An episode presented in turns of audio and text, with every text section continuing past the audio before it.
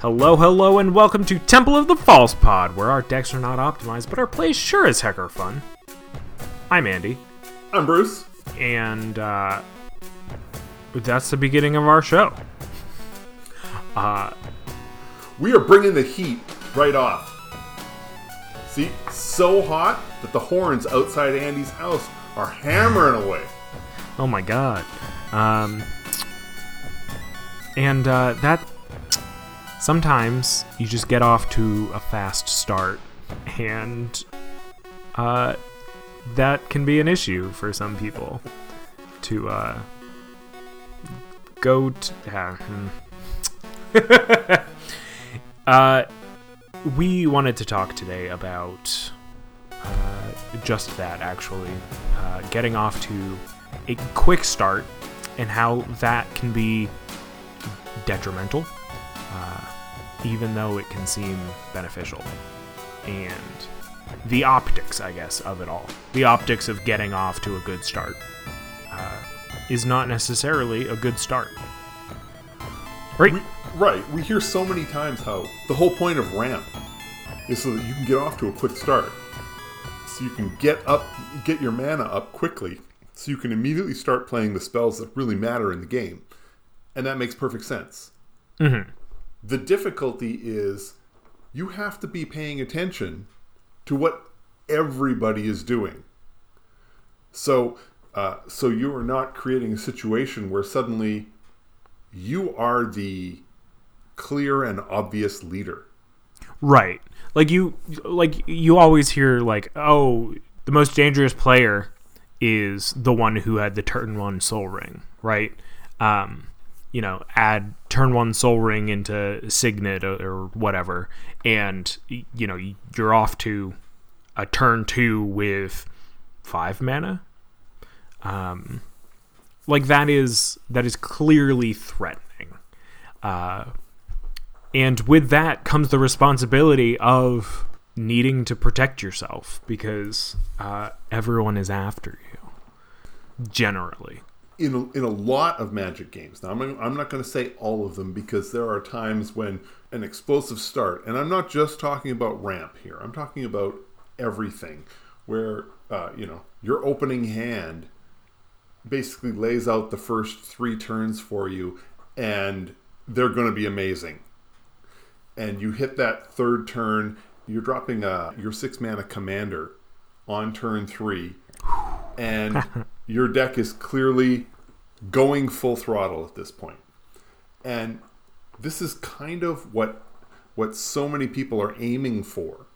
They want that that the amazing start. You, you want to get out of the gates fast and go go go. And I get that. We have been pummeled with the idea that that is the best play for so long now. And Yeah. And there are times when it is, in fact, the best play. It's especially the best play when you've got another opponent out who's doing the exact same thing. so if you're with a group and that is the standard, that's the expectation, well, that's fine. But if you're with a group where, you know, that six mana commander on turn three, and then you go around the board and everybody is then playing either their third land and a signet, or they're or maybe they're lucky enough that on turn three, uh, they're then they're then playing uh, a cultivate. You know, they are not anywhere near your power level. Right. And I think too with that kind of comes this idea that like in in a vacuum it's the best play. You know, not considering literally the rest of the board. You're taking into consideration 25% of the game. Yeah, it's the best play to do that. Like absolutely do it. Right. Um We're not playing in a vacuum. We're playing in a game of magic. they are very different things. Um, and I think like I think getting a turn three six cost commander out is um, very much staking your claim as I am ready to go. And sometimes it's hard to back that up because you know if you get your six mana commander out, you're crossing your fingers for the rest of the round that you get to untap uh, so that you can protect it. Um, granted, you might have gotten turn two Greaves out or whatever. Um, it's essentially we're what, what- I mean. This is less about the turn three commander and more about the idea that you've had a blazing start. You are now in front. yeah, The difficulty with being in front that early in the game is every single thing that happens now for at least the next three, four turns is going to be done under this whole vision of how do we deal with that person? right. you know every single card i draw you know it stops being about making my deck run at optimal speed and starts being do i have an answer for what they're doing and Right. now you're you're you're painting a target on yourself, but more than that, you're halting everyone else's game so that they can focus on you. well Um, more than that you now have to deal with the full power of those three other players now maybe all three of them are just you know we're at the point where they just have three lands or maybe a fourth land or three lands and a signet or you know they've got a couple of lands and a creature. They're they're not in a real position to be of a threat to you. Well that's the reason you're there. But it doesn't mean that from then on in you know that they can't do anything. And the longer it takes for you to take that position and and take them out completely they are outdrawing you. They are going to produce more mana than you every single action that they do is going to be just against you in a normal game when everybody is relatively equal if I'm looking at the board and saying, okay, I want to attack somebody, who do I attack? Well, if everybody's relatively equal, I look around the board and I say, okay, well, I try and find a reason to attack one person, and then look at their board state and decide if I can. Well, because everything's relatively equal, I probably can't swing. In the other state, where somebody has jumped out to this massive lead, if I'm sitting there with two creatures, I look at their board state and say, what are they going to do back to me? And I don't care what the other two could do to me because they're not going to do anything to me. They're looking to help me. You know, it's the three of us are now facing that one person. So I don't have to worry about three attack steps. I just have to worry about one. So it means, okay, so I have two creatures. I need to keep one of them back to protect myself against getting hammered by you. Fine. But that one creature is going to go after you. Whereas if you hadn't gotten off to such an amazing start, maybe it wouldn't go after anybody. Maybe it would just sit. So you wouldn't have to face that that attack. You wouldn't have to expend cards and mana to try and stop that attack or stop the, you know, whatever it is that I'm doing, whether it's attack or or destroying one of your one of your artifacts or destroying your creature as opposed to somebody else's. Everything gets focused on you when you're leading by a big margin like that. I think that that perfectly, you know, encapsulates this idea that like, uh, let me posit this question for you, Bruce. Yeah. Uh, there's four people playing a game. Uh, what place do you want to see yourself as through the beginning to mid game? it's interesting because I have always looked at this and said, and this is this comes from a position where uh, I always had fewer cards than my than my opponents when I played early on, and my decks were never as strong. So for me to get out to the lead, it meant I was using up uh, a ton of the cards that the good cards that I had to get me there. Um, so I never wanted to be out front because it also meant that they were all then coming after me, and I certainly couldn't fight that off. Right. So my goal was to always be second. Try and sit below the leader, but not too far down. Like, I mean, I don't, you know, you don't want to actively be in last place. You don't want that.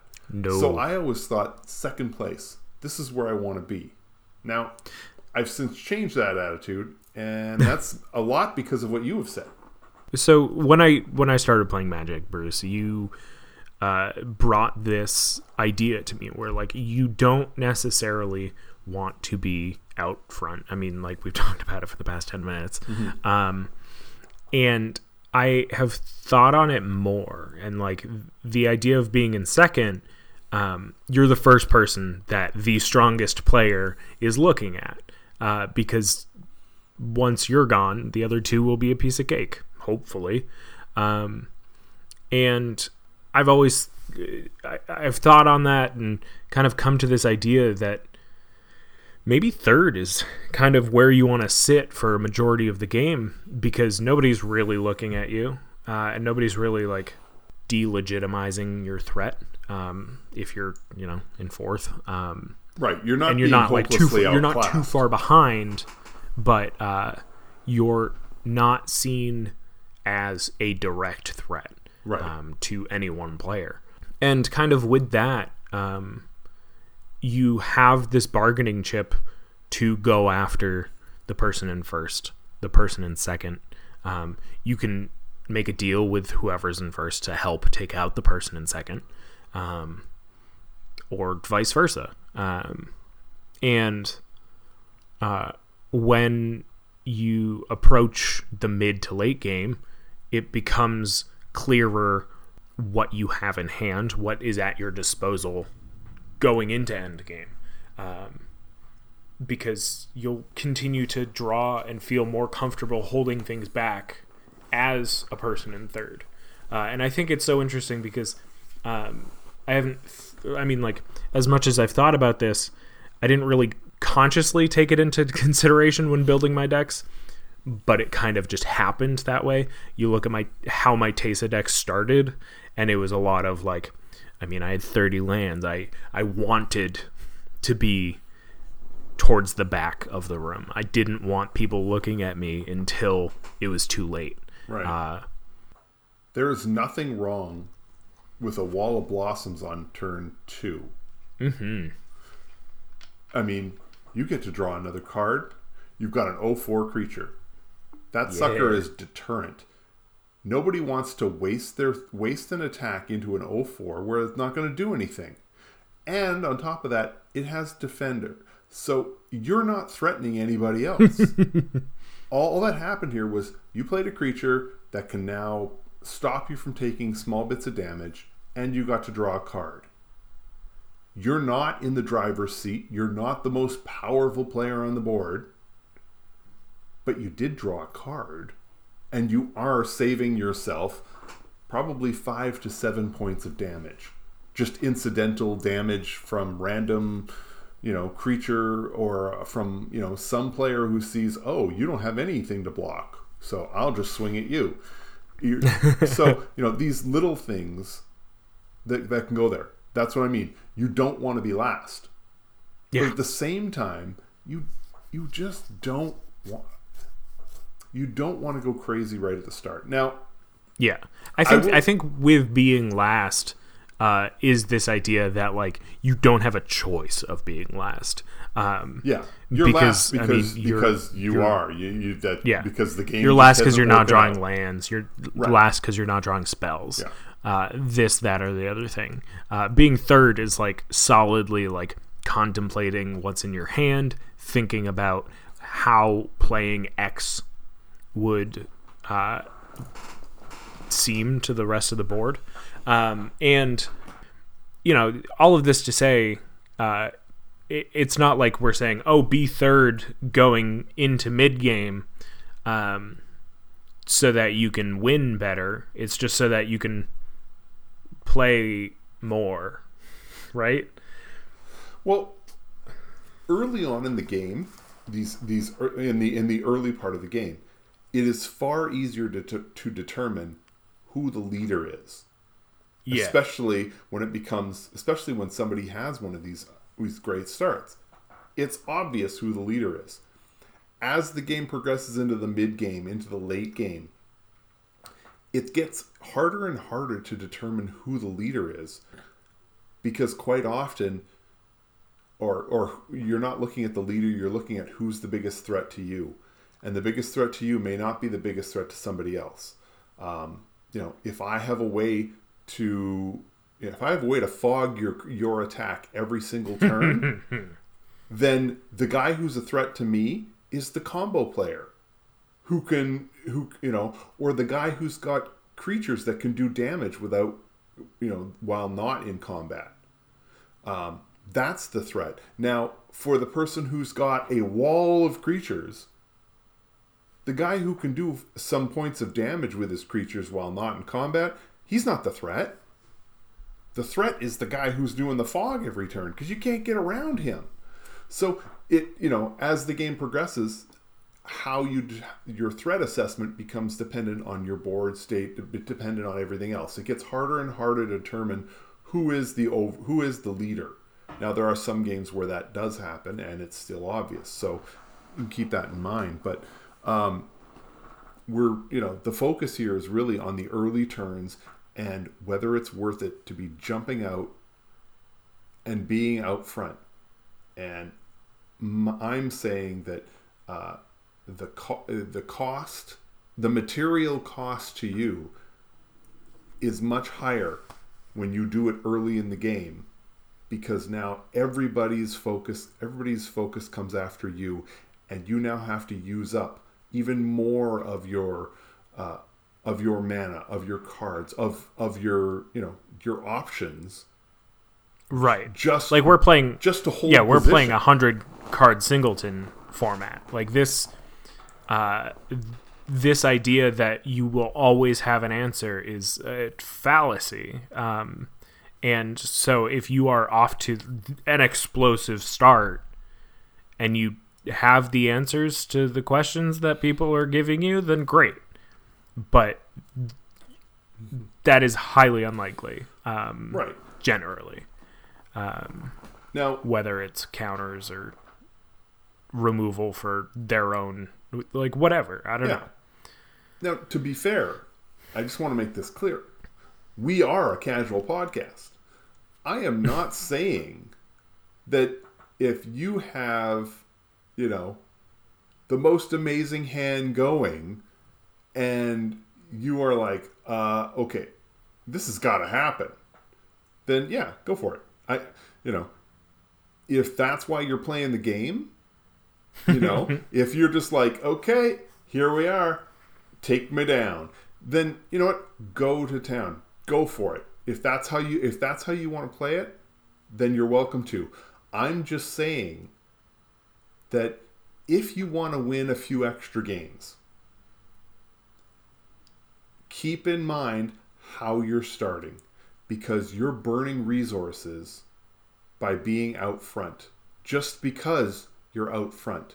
If you were not the dominant the dominant player at the start of the game, the resources that you're now throwing away would not be something you'd have to throw away. So, yeah, um, it's funny because like I think um, I, I think you know the the turn three six mana commander is is poignant because I mean even yeah. up to last week, for example, I played a game uh, with my new Mimeoplasm deck. I got, I think, Mimeoplasm out on turn three. It's a five mana commander. Yeah. I had like turn two Sol Ring into a Signet. I was like, yeah. And then turn three came, and I had finally got to like dump some things in the graveyard through whatever. I don't remember how I discarded them. And Mimeoplasm came in uh, as a copy of Thassa, uh, the new one. Um, with 12 Eric- 12 counters on it from Arixmethes. Uh, so she was, I don't know, like a 17, 17 or 18 something. Mm-hmm. Um, and then she sat there because I didn't have Devotion to Blue. I didn't have anything to blink. Uh, you know, um, having these explosive plays doesn't guarantee any sort of production. But then I also sat there and drew land after land after land for the next four turns. Yeah. So uh, I seemed like a threat for that first turn. Uh, that I got that out, and then immediately it all fell apart. Um, so like, had my opponents not seen that I was starting to flood, then uh, then I would have had a big problem on my hands because I couldn't block with Thassa, and I had nothing else on board. Right. Um, It was yeah, you made a comment earlier the idea of you know building your deck in such a way so that you're not like blasting out of the gates at the start Mhm. and uh, that's that's how i used to build my decks because those were the cards that i had right. um, you know i had so many powerful cards and then i had to fill the deck with cards that were less powerful so quite often the best play that i had with the cards that i had in hand was that mid range was that middle of the road play where i'm not really a threat but i'm getting just enough out there to discourage people from coming my way yeah. now that I can build, you know, now that that's not an issue for me, and I can build any build up, I regularly build decks that are a lot more powerful than that, that can have those amazing turns more, way more often. Yeah. And but then when I get the chance to do it, a lot of times you just sort of look at the board and say, "Hmm, this is not the right board, not the right time to do this."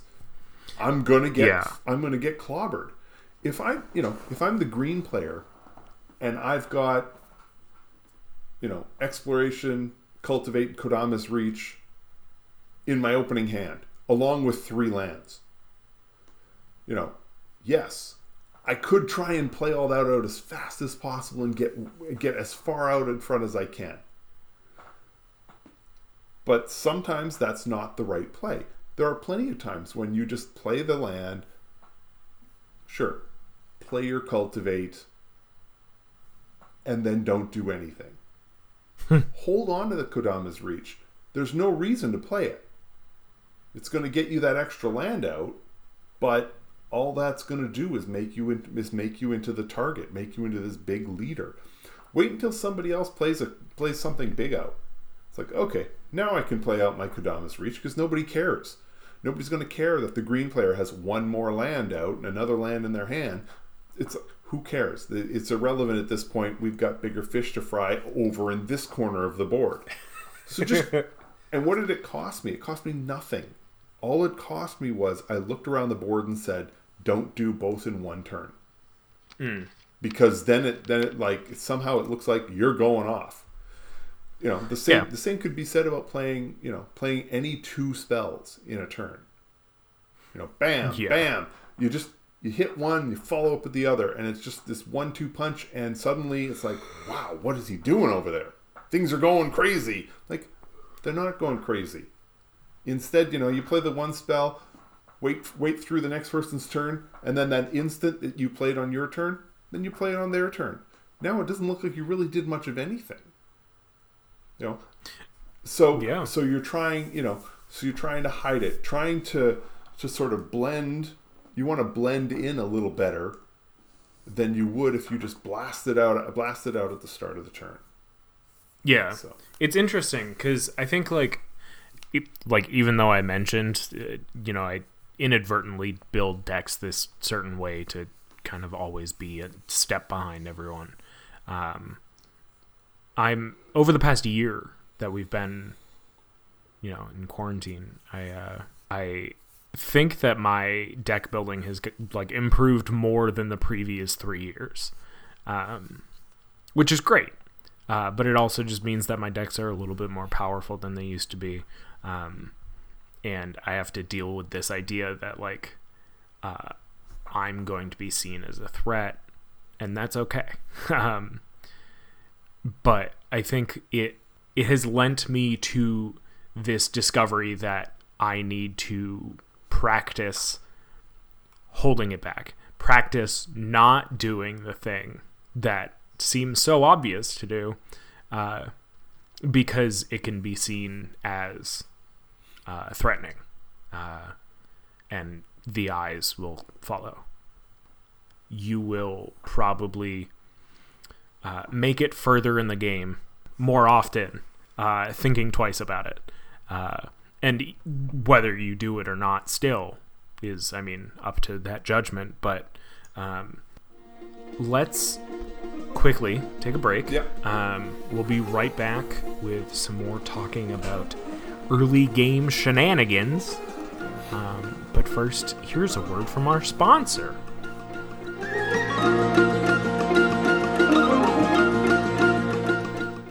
Of False Pod is brought to you by Wall of Blossoms, because sometimes you just need to slow down and smell the flowers. Now back to you.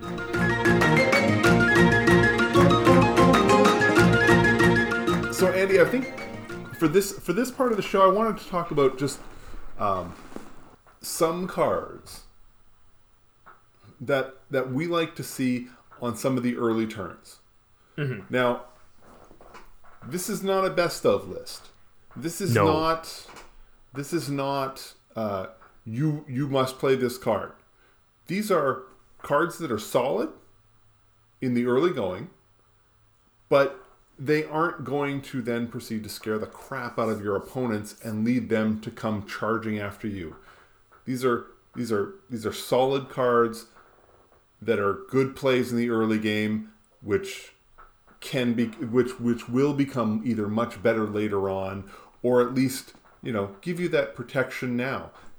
These, It's funny that you say that because like like that so succinctly describes the cards that I chose because most of the cards I chose are white, so they're like Right. you know not threatening.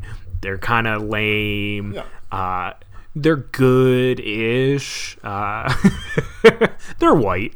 I, I'm at, I'm essentially talking about cards like Wall of Blossoms. It's it's unass, this unassuming card that does way more work than you think it's doing, and you know that's that's the sort of thing I love. Yeah. So and like even for like say turn one plays uh, some of the the greatest turn one plays that i've had that are so unassuming but like still like a little annoying yeah, uh, to some people uh, we've got things like uh, soul attendant soul attendant Yeah. soul warden you know you get it out there you start gaining life incrementally of course but uh, it's pretty great and then you can you know follow that up with a turn two uh, Ajani's Pridemate um, right. start getting bigger creatures I mean, the idea, especially in the early turns, cards like that are going to gain you life as players put car- put creatures on the battlefield. yeah But at the same time, it's not like you're playing it on turn five with the threat that if this card is still here on my next turn, I'm going to play an X spell and drop, you know, how uh, drop a ton of token creatures. right So then and then gain, you know, a ton of life. So it doesn't have that huge uber threat hanging over it. This, you know, a card like that, it's going to gain you 6 or 7 life. And then generally that's sort of the end of it. and you got a blocker up um, Exactly. So that when it comes time, yeah, okay, fine, I'll chump it. You know what? It already gained me 15 life or 10 life or whatever. You know, it did what it served its purpose in the early game, and now it's a chump blocker, and you're golden. Um, it's it's funny because uh, also kind of along the same lines, turn one white play that gets you life when opponents play creatures uh, is Authority of the Consuls. Granted, this is a bit more annoying. Um, Authority of the Consuls is one white enchantment, uh, which is kind of why I was looking at it, which I'll talk about in a second. But uh, it says uh, creatures your opponents play come in tapped when your opponent or when an opponent enters the battlefield under your creature's control, you gain one life. That's it. Right. Now, you know, you're playing against somebody who has a deck full of haste, they're going to be pretty pissed off because they, I mean, now essentially all those creatures don't have haste and nobody has any blockers up. Um, this card obviously does better a little later in the game, um, but uh, it kind of led me into the idea of of early enchantments that just kind of sit there and either people get annoyed by or don't pay attention to. Um,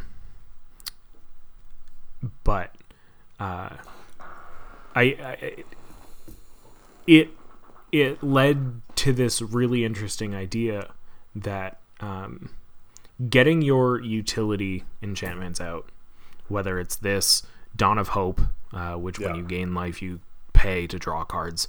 Um, Well, in one of our one of our previous uh, Temple of Treasure episodes, or Temple's Treasures, Temple's Treasures. one of our previous Mm-hmm. Temple's Treasures episodes, S- Seal of Fire, Yeah. one mana enchantment, sack it to do two points. You get that on a turn one or turn two. No one's swinging at you. You're just going to take out their creature because that because seal because seal of fire can handle anything that's coming out in turn one or turn two. Yeah. So it, it's completely unassuming. It just sits there, prevents a bunch of attacks from other people against you, and then at some point, you people are going to forget about it because it's only two points of damage, and then you're going to get into a combat step where you need either need to do two more points to get rid of some big nasty creature, or you need to do two more points because you're blocking some big nasty creature. It, Yeah. So it does its job, and that's that's just huge. One of the other early play turns that I like, that honestly has been around forever, literally since the start of the game, Birds of Paradise. Hmm I like Birds of Paradise. Yeah. It's a strictly better Llanowar Elf. Well, eh, zero one flyer, zero one, so it doesn't, it can't attack, it can't do damage, which is kind of a downside because it means that anybody with a one one is may very well swing at you in the hopes that you actually block. uh, I mean, everybody knows that that birds is not going to block a one one. However, later on, when it's a five five coming your way, that birds is going to step in front. Oh, yes. Um, but in the meantime, you're tapping for for mana, whether it's Of any color. any color.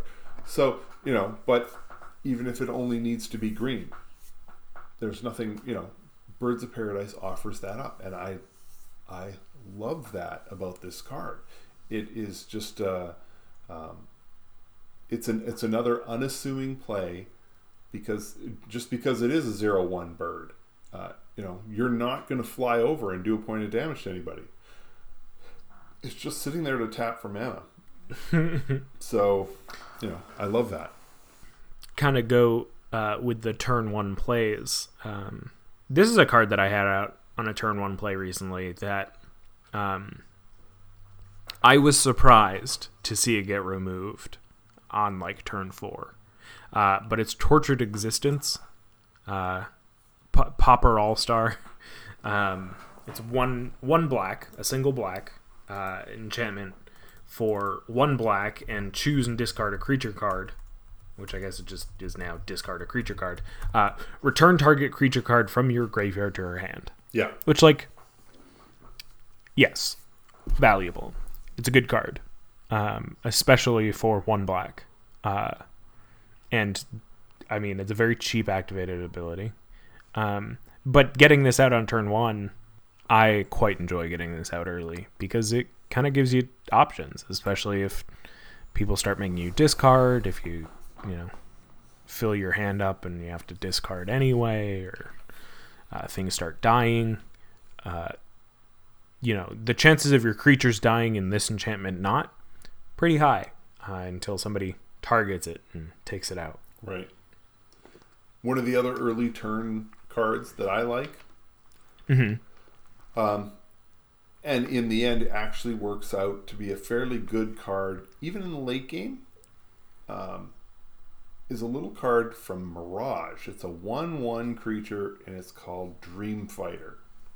Now, Dream Fighter. Dream Fighter. For most of you, this is going to be a brand new card, something you've never heard of. Um, and when you read it, you're, it's probably not going to help much because you're still not going to know what the heck it's talking about. So, Dream Fighter says it's for two and a blue. It's uh, it's a human soldier. It says whenever Dream Fighter blocks or becomes blocked by a creature, Dream Fighter and that creature phase out. Now, what phase out means is that when they phase out, they're treated as though they don't exist. and each of those cards phase in before its controller's untap steps. If I have So your creature phases in before theirs. so if I yeah, exactly. So if I have Dream Fighter and Andy's got a five five creature. Now Andy swings in with the five five. I block with the Dream Fighter. Now the Dream Fighter is now blocking. We don't wait for the combat damage. At that point, they phase out. So Andy's creature doesn't do any damage to me, doesn't do any damage to the Dream Fighter, and it's gone. So even if it was a 5 5 with vigilance, a 5 5 with trample and vigilance, it doesn't matter because as soon as it's blocked, boom, it's gone and it's phased out. Now, because it's phased out, I get my Dream Fighter back before Andy gets his creature back because he attacked me with it. It's his turn. So he's not going to get it back until everybody else gets a turn. Which means not only me, but the other two players now get to take a shot at Andy because he doesn't have his 5 5 handy. Hmm. So, and then on my turn, I get the Dream Fighter back before the untap. So it comes back, and even if it was tapped, it's untapped now, and it's ready to do it again to the next creature. Obviously, the Dream Fighter doesn't fly, so flyer, you know, it, it can't help you with the flyers, but it blocks anything on the ground. Death touch, not a problem. Uh, first strike, not a problem because they block, and then you go to first strike. It's gone before we get to first strike. That's amazing. Yeah, Obviously, uh, they're going to see this coming and they're just not going to attack you. Exactly. They're not going to attack you. They're going Uh, to. yeah, that's that's big. On, that's big on its own. So, all by itself, essentially, it's a creature that says your best creature is not going to be there for the rest of the round. Are you prepared Um, to swing? Question, Yeah. just because I have had such few small small experience, few experience, little experience, little experience. Since I've had such little experience with phasing, uh, does that when they phase back in, does it trigger? Like, is it a new creature? No. So, Okay, so you don't get ETB triggers, and they're not summoning sick. phasing has gone through some weird changes, and at one point, when a creature phased out, the um, enter the battlefield triggers didn't work, but when it phased out, leaving the battlefield triggers did kick in. So it was very weird that way, but they have since changed it. You don't get enter the battlefield triggers or leave the battlefield triggers. Interesting. It's just gone. It doesn't enter or leave. It just it's just gone. Um, That's cool. and don't ask me what happens. Like I believe if there's an enchantment or an equip piece of equipment attached, I think to it, everything's the same. it goes yeah. with it, and then it comes back with it still attached. Or I'm trying to think of like Teferi's protection type. yeah. Like I don't remember plays. exactly how that works out, just because I don't play a lot of phasing, so I just don't remember. But I do I do know that Dream Fighter does this, and it's just don't take our rule as or don't take our uh, rulings as gospel, kids. yeah. uh, We're, we're a casual podcast. This is how phasing works. If you're looking for a deeper understanding, go talk to a judge. Um, but Dream Fighter is just wonderful this way because you're not going to swing with this thing, and everybody knows it. What you're going to attack? Then they block with anything, and they all phase out. They don't take any damage either, and their creature comes back before yours.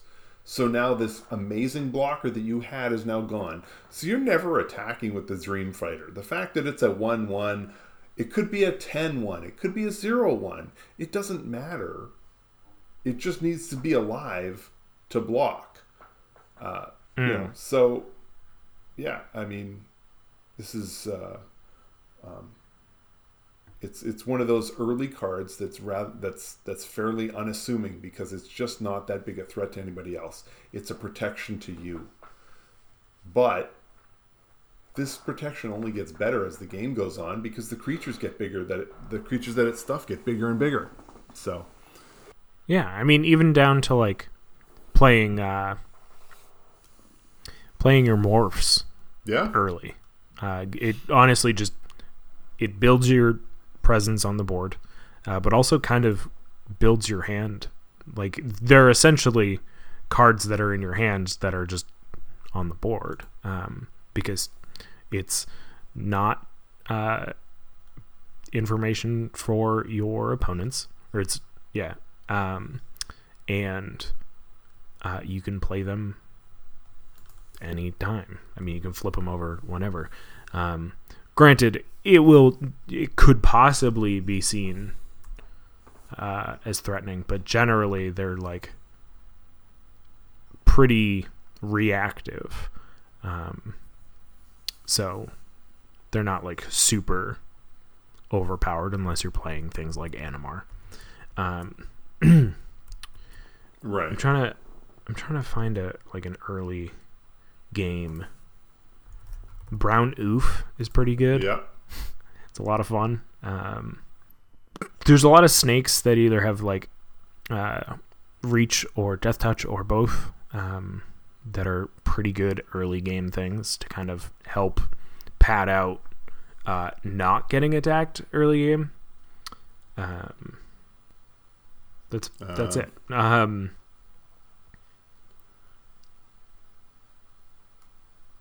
Well, like, yeah i think like it, you know if you take away anything from this episode uh just know that being in first the whole game does not guarantee you a win um being in first only i mean like if you're trying to win the game being in first only matters at the end of the game period Right. um, and so, as many strategies as there are out there, uh, a, one that Bruce and I subscribe to uh, tends to be uh, don't be don't be a target until you need to be. Um,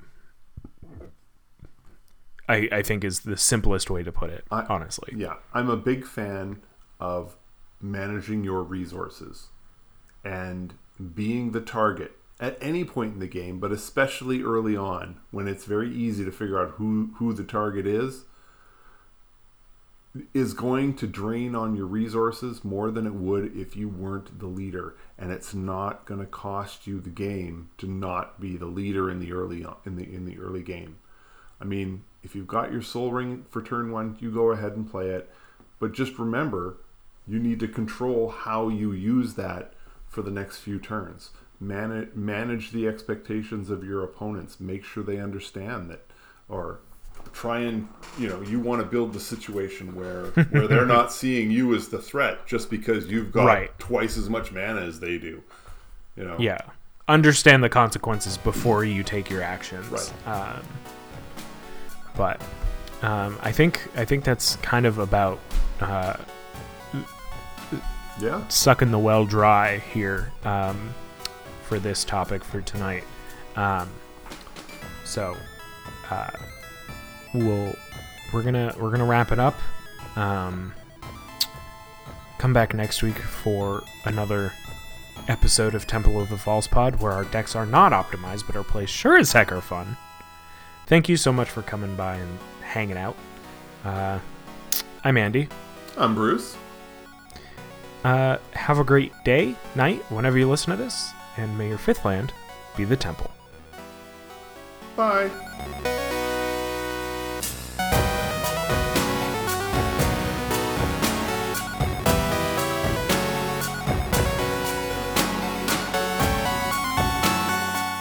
Hey everyone, Andy here. Thank you so much for listening to this episode of Temple of the False Pod. Just a few housekeeping things here at the end of the show. You can find us on Apple Podcasts, Spotify, Google Podcasts, uh, pretty much wherever you can find podcasts. Subscribe and give us a review. It really helps out the show. And it'll show us what you like about our podcast. Uh, also, we've got a Twitter and an Instagram. Our handle is FalsePodMTG, all one word. So be sure to follow us. Feel free to reach out to us there or drop us an email at falsepodmtg at gmail.com and tell us your favorite magic related story. We'd love to hear from you. Thank you again to you, And to Bruce, he's Mana Burned on Twitter, and I'm Andy Weekend on Twitter and Twitch. We're Temple of the False Pod, where our decks aren't optimized, but our plays sure as heck are fun. Have a great night, and may your fifth land be the temple.